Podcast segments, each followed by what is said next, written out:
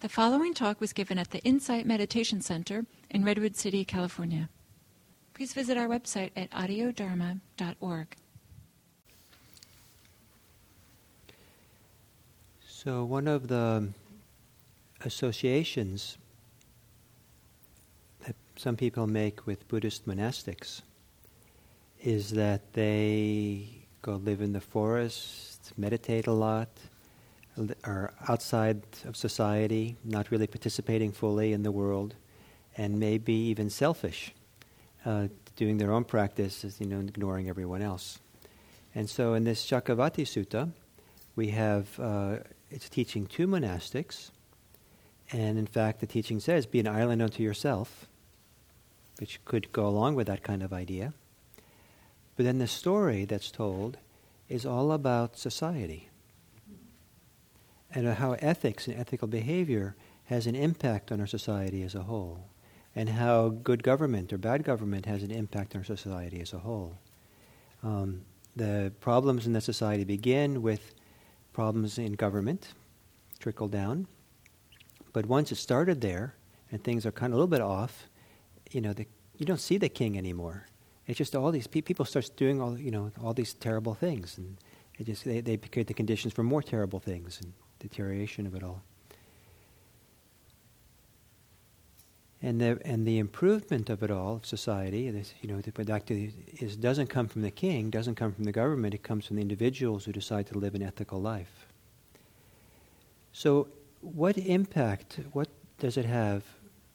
Or what you know? What what, what do you have to? What do you think about this? That the monastic practice that the Buddha is teaching monastics, he's using an example from society at large, government and ethics and how the wider society lives and benefits, doesn't benefits from how people live. Is there some bearing to, on this? What's, how does this relate to this topic?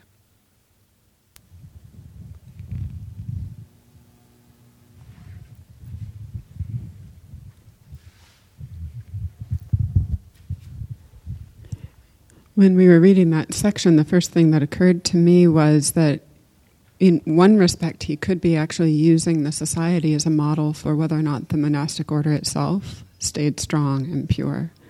And that examples from lay society could kind of be interpreted as well, this could also happen to us. To us. So if we don't live ethically, our society, our monastic society, will will start deteriorating. Mm-hmm. And then the the second um, kind of flip side of that is how, um, as we were talking before, um, examples of behavior spread, and examples of virtuous behavior are very important to have, whether it's individually or collectively. And the monastics could be an example of that. So uh, there's all these parallels, right?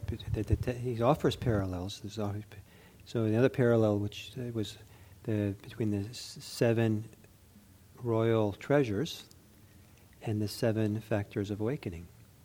You know, so they're, they're, they're, you know, those are the real treasure maybe of a monastic. Um, but uh, even though there might be parallel and one might reflect back on the other, uh, are they hermetically s- separated?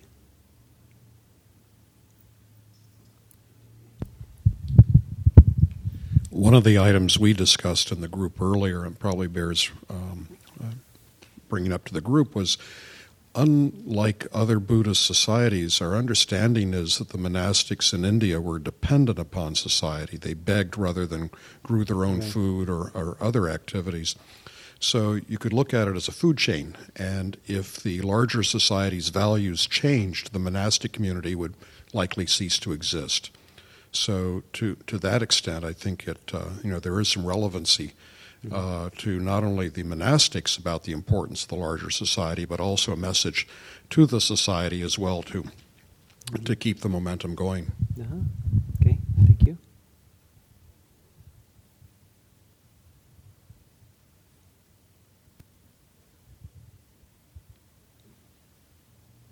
In the back, Bruni. Thank you. Um, the way in which I um, said, just thinking of our society and, and just translating the text is is an act of courage. It's an act. It's really an act of courage because I see um, when it says be your island and be in the refuges, I think that that is a very, at least for me, is a very strong force that will keep me will keep me centered even if I'm afraid and that is stronger, it will keep me solid in my path. For example, at the workplace, if I'm afraid of um, of declaring something that is unethical because of consequences, just thinking where I'm taking refuge, that really sustains me and give me enough um, strength and faith to move forward. And after the action, it gives me a lot of peace. Um, so it's um, even though it's not setting the story, there's a lot of courage that comes out of it as a result of being your own refuge mm. and seeing the impact, seeing that we're connected to others. Nice, nice. So, well, maybe one of the one of the ways of looking at the story of the king is that we're supposed to be our own king. Our own, you know, and the lion's roar is usually something a practitioner makes, not a king makes. So maybe there's something the, about uh, becoming our own royalty.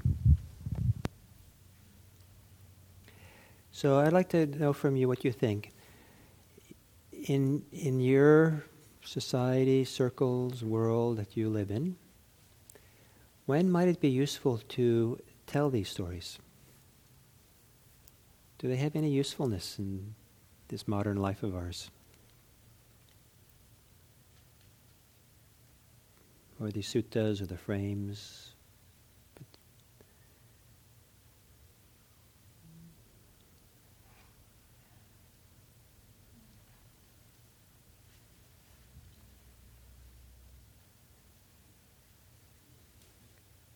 Go, go ahead, Mary. For me personally, um, I can comprehend and it comes through to me information. I absorb information much more easily through stories. Um, I would no way be able to get through that book. Even the things you said today, it's just like, what? This is kind of like my first exposure, but but it could be a sample of a first exposure of anything. Um, but a story opens me up, mm. and and and I can start making sense of what, how I want to live, why I why that story would be important, mm-hmm. or what what you're trying to share with me. So for me, stories are really really important. Great, great, thank you.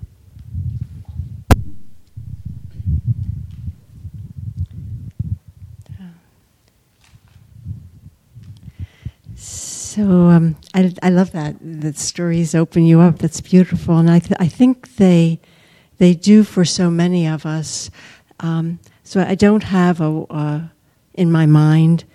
This is the time when I'd use a story, but what I do find myself wondering is when would be the right times, and and do I even think, or does the idea of story even arise when I'm with someone? But when I want to really convey something. Um, uh, share a teaching or share a wisdom idea, I know that if I talk about it in the abstract, then it's um, it's ideas out of my head. If I tell a story, then I think it is something that goes to people's hearts and probably goes to mine at the same time. So it becomes a shared experience. So um, I just love the idea that we're focusing on stories, and I think it's a wise practice to find um, in our lives in different settings. So the question, yeah. Thank you, Judy. Uh, thank you. I I find that using a story or analogy instead of um, lecturing helps to um, remove me from the equation. So I'm not telling somebody what to do or I'm not I'm not being perceived as telling somebody what to do, um, or or even even less than that. I it, it's all of a sudden I'm removed from the equation. Here's an example of something as it may have existed.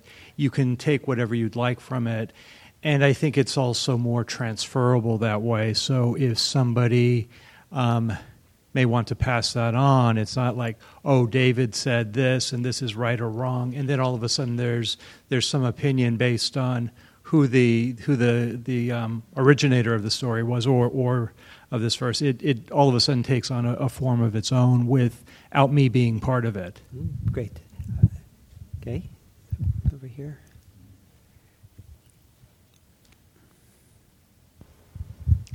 Um, it would certainly have to be adapted, but the first story from the Aggañña Sutta, um, I could almost see being for children about sharing and about exemplary behavior and about how their um, way of showing up moves through groups. And the um, the second one really struck me as something that would work well in a relational context, or, maybe more of a relational kind of retreat or workshop, um, where people might be starting to extend their mindfulness beyond the confines of their own body and beyond the confines of even their own dharma circle, and be looking a little bit further out. So I'm I'm love the fact. I'll just echo what Judy said that we're focusing on this. I'd like to see a lot more of um, the stories from the suttas get unearthed. Great, thank you.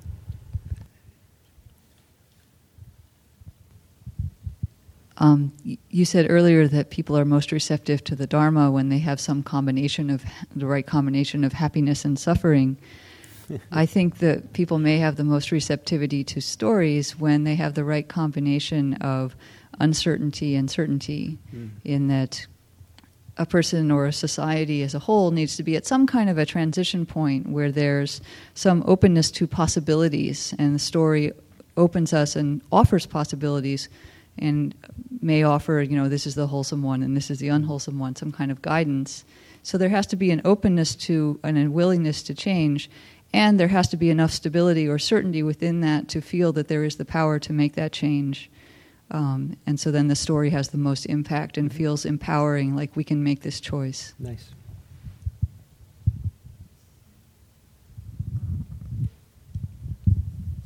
Okay, thanks.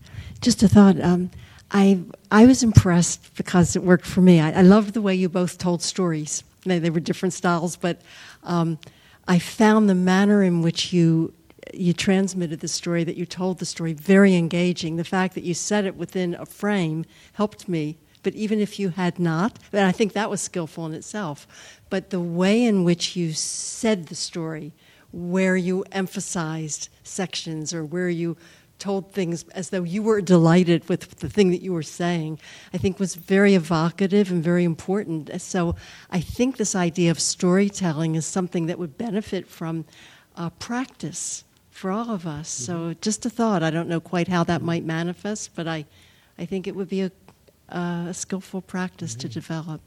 So now, yes, one more, and then I, I want to say something.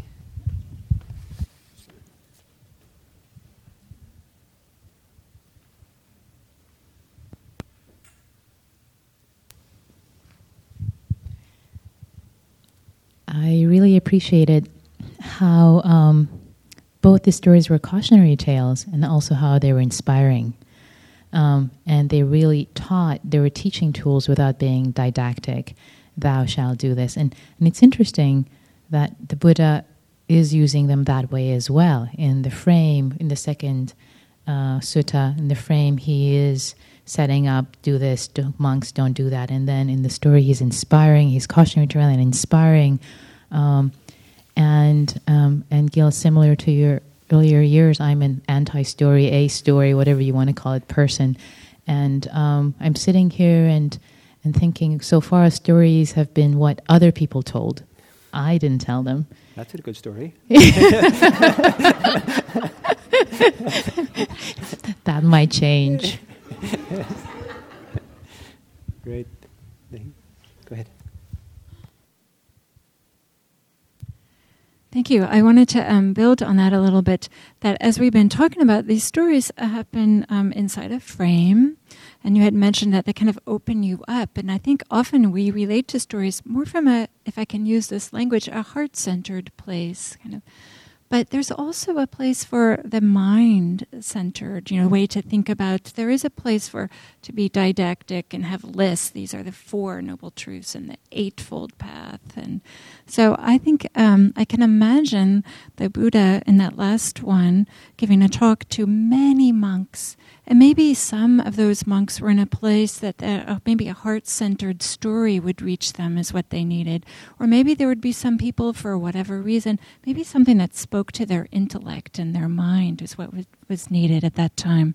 So I love that we're talking about stories, and I also really appreciate that these suttas are combining them with the kind of the opposite of stories, with things that have very distinct lists and are more um, pragmatic. And so the the combination of the two. The, this uh, wheel sutta, the, the, the, the, way it's written, it's taught to monks, and the story then is also taught to, to monk, taught to monks. But um, maybe that's not what, how it was originally written. I mean, that's how it was originally written, but it wasn't written for that purpose. It, it was written for society and part of the per- one way of looking at it is that the starting with monks and having the frame being the monastic practices is used to validate the importance of ethical practices for the laity. The fact that there's parallel worlds, that monastics have a certain duty, certain uh, set of practices they do, and lay people are not going to do that, but they have their own set. And their set is ten, ten skillful actions, these respecting their parents and doing these different things. And so another way of interpreting this text is that um, is that the emphasis is more on ethics for lay people, and the story, the, the, the teachings for the monastics, are just kind of uh, creating kind of the um, uh, indicating the greater value lay ethics is. Make some sense? Um, because who's the stories for? These texts. Who, who, who is it composed for and who was the audience for it? And I can imagine that uh, a story about this ancient king uh, gets retold many times around the campfire, gets retold in the courts, gets retor- retold in many areas, and it stays with people in their minds. And people interpret and hear it and think about it in di- new and different ways as it goes along and it has more enduring value as it spreads out into society. If the Buddha just sat down and said, Be an island unto yourselves and do the four foundations of mindfulness, and that's the end of the sutta, I think that would have been nice. It's powerful, deep, important teachings, but I, I don't know if it would have evoked something in continuity in people's minds and some people then referred to and talked about and came back to. So so in this uh, turning the wheel of the Dharma,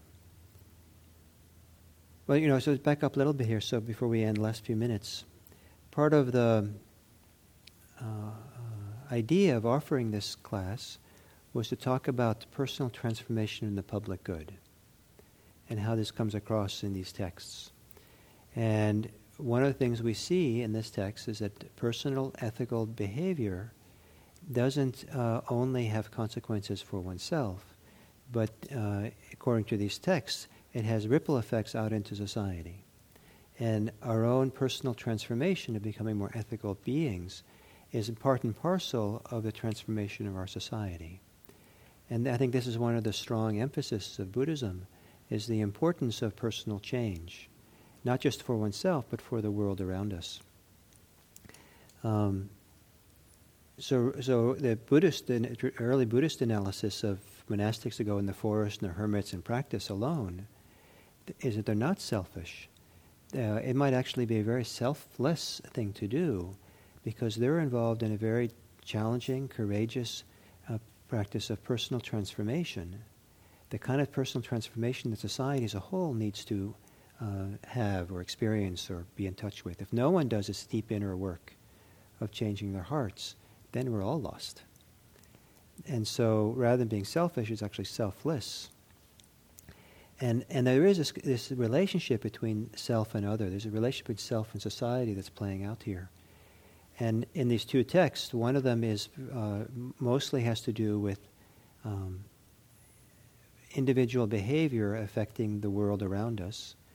And the other begins with a very important role that our governments have for setting the context and stage for our society as a whole and, and for other people's kind of ethical behavior.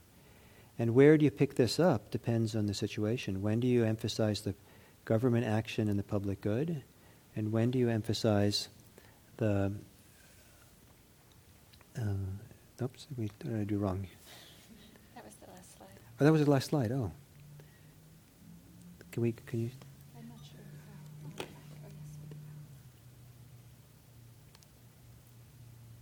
Oh, yes. Oh. oh, there we go. Thank you. And then can I just go backwards? Hmm. Oh, well, it's okay. So, um, some of the things that the gov- that the the rulers, the government does in some of these suttas doesn't that, that probably doesn't sit so well for some of us. Like in the Aggañña Sutta, the first choice, the first ruler, uh, his job was to punish and rebuke people. You know, maybe that's a role, important role, punishment and police and judges and all that are an important part of government. And that's the only ro- only uh, role. Seemed kind of odd to me. And then the, the, these discourses making up for it, because in the Cakkavatti Sutta, rebuking people was uh, not what the in fact when he, when the when the king there, the eighth king, uh, punished someone, uh, that was the end. That was the beginning of the end. And there it was all about these twelve duties that the king has to do, protecting others and supporting the needy and living by the Dharma. Um, so then the last thing I'll say, um, in the 2008 election, presidential election, I was asked to, um,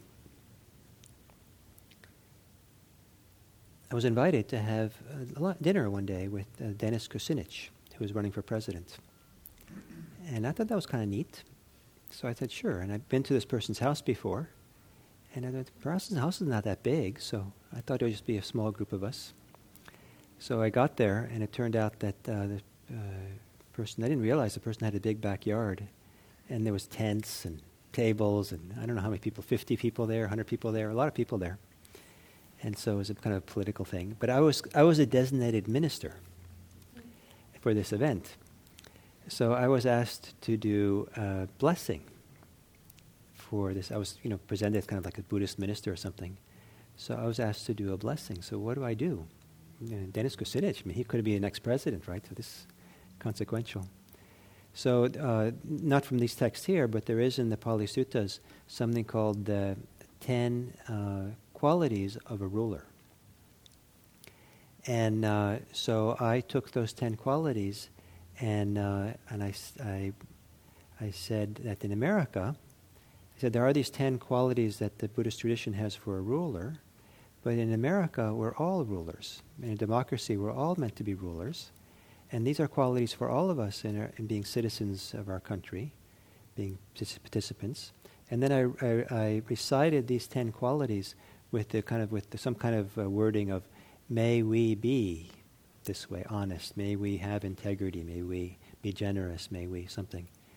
Or may, I might have made it a little more elaborate, you know, for the sake of our society, may we be this way. And so I, I felt very lucky that I had in my back pocket um, enough familiarity with these texts that I could pull out this particular list and, uh, and use it in a situation where I was asked to be religious, kind of hold a religious kind of sacred space for the, this and just you know evoke these you know you know what a nice thing to evoke honesty and integrity and all that. And um, it's one of the kind of gifts we give people is sometimes when you're in this kind of religious world. And so these kinds of stories also have can have that kind of role in our society. There might be a time and place where uh, telling a story. Um, and you might tell the story differently than how it literally is, because that's what storytellers do. But these kinds of stories might um, have a very important role to convey a message, uh, message of the time. So Dennis Kucinich said he was very, he came over to me specifically said that was a great, he loved it and he wanted a copy of it. So I don't know what kind of life that had after that, but I, he's no longer running for president. Okay, so um, it, you, you want to say your last words? I'm sorry.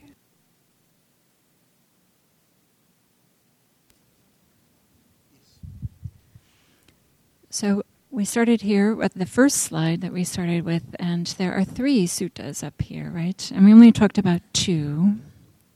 Gil and I kind of revised the schedule, kind of monitoring where the energy was and what was interesting.